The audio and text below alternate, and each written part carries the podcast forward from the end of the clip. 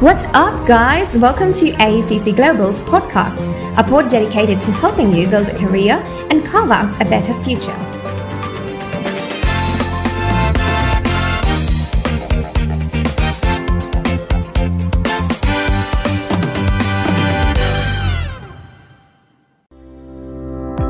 What's up, everyone? This is Dino from High School.my, and welcome back to our podcast. You know what? New Zealand is one of the most work life balance countries in the world. So, making more and more people want to work in this country. So, today we are so excited to have Amy on our show. She's going to share about her experience on the job seeking journey in New Zealand. Let's get started. Hello, Amy.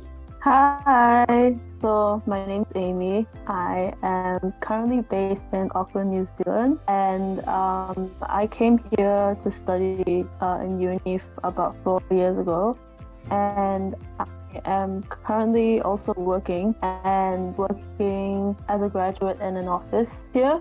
Um, I mainly work from home though, so I don't really go into the office as much. But yeah, that's me um, why do you choose New Zealand out of the all Western country? Like, uh, you know, you can choose like UK, US, or even Australia. But why? Why New Zealand? It's not. I know that uh, um, like a, a lot of people's list of going to places, New Zealand's not always the 1st mm-hmm. But I think it's just because I have family here. Mm-hmm. And I've been here before when I was younger, and I think my parents just thought that it was a good place to send us here for, you know, tertiary education because every time someone brings New Zealand, they always think that it's just grass and then sheep and cows and just like a really nice and peaceful place. So I guess my parents thought that it would be a really nice place to send us over here, and it's actually quite easy to get into uni here, if I have to be really honest. So I think that's also another reason why I ended up coming to New Zealand to study. All right, so maybe you can talk about like, um, can you share with us mm-hmm. your experience during your university life, like as in like your um, the university facilities, their environment, their professor, and so forth.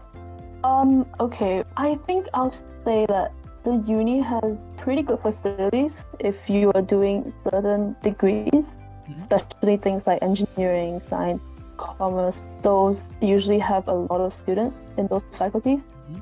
And they also have a lot of places for you to study, just to, you know, whip out your laptop and just type for four hours.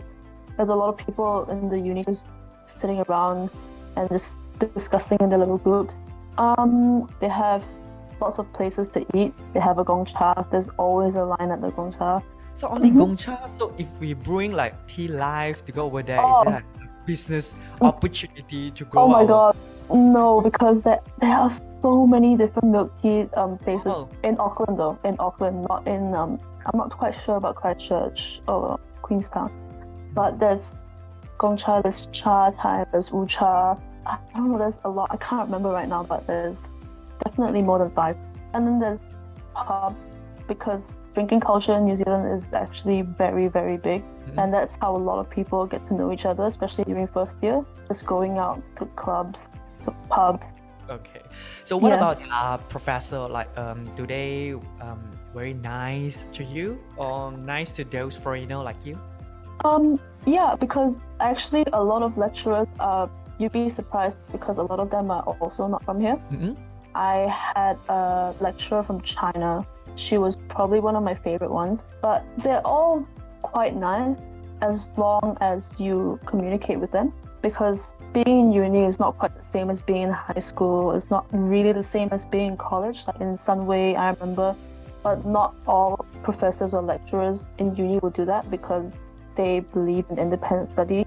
And obviously, you know, when you're in uni, you reach a certain age where you need to learn how to be good at studying, you need to learn how to be smart with certain things. So they're nice, but you just have to be smart about the way you approach them. I'm super sure that you have learned a lot of things from the lecturers. So can you share us about your job? Like what is your job and what do you do in New Zealand? My official job title is called Associate Configuration Analyst. Okay. It sounds very fancy, but yes basically what I do is I help design environments that councils use, like the softwares that councils use in New Zealand and Australia. Mm-mm. But my job is just helping my team to build on the software that we provide for the different councils in Australasia. And it's quite dry at times, but it's just, it's very tech heavy. But it's not quite exactly like coding. It kind of goes hand in hand with coding.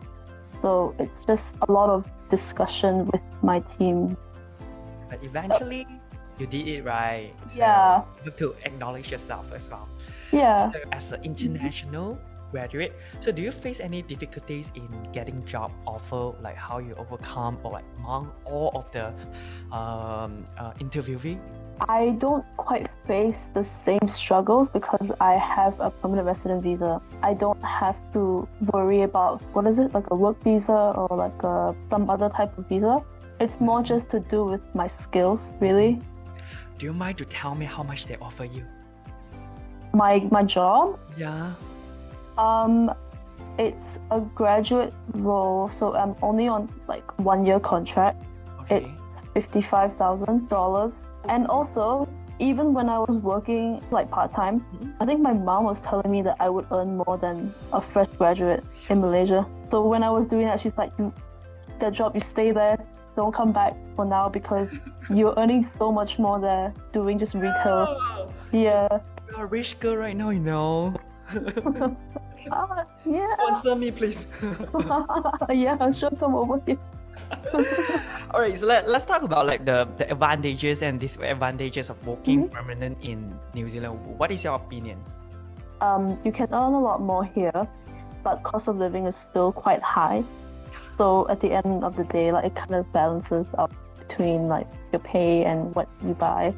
So I say people here are quite nice. I've been lucky enough that I've had pretty decent workplaces at my past two jobs before I got this job. And it's a challenge, I guess, because if you're not used to the culture here, you really need to brace yourself. And it's it's just it's so different from Malaysian culture that if you've never really talked to people here, you're gonna have shock of your life. I'm not being dramatic because I, I do believe that's true. Um, this is not quite disadvantage, but I feel like as a as a person or like as a human, you always think that the grass is always greener on the other side.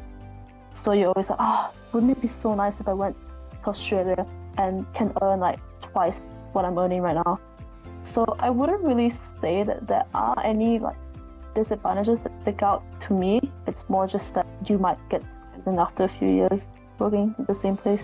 So once again, thank you, Amy, the little rich girl over here. And I think I want to book a flight ticket to go New Zealand right now. As you say, you want to sponsor me the A ticket, right? Yeah. yeah. Thank you so much, Amy. Okay, that's you. for today. Thanks again um, to Amy for joining us and sharing your wonderful experience with us. Um, it is really, really amazing. So.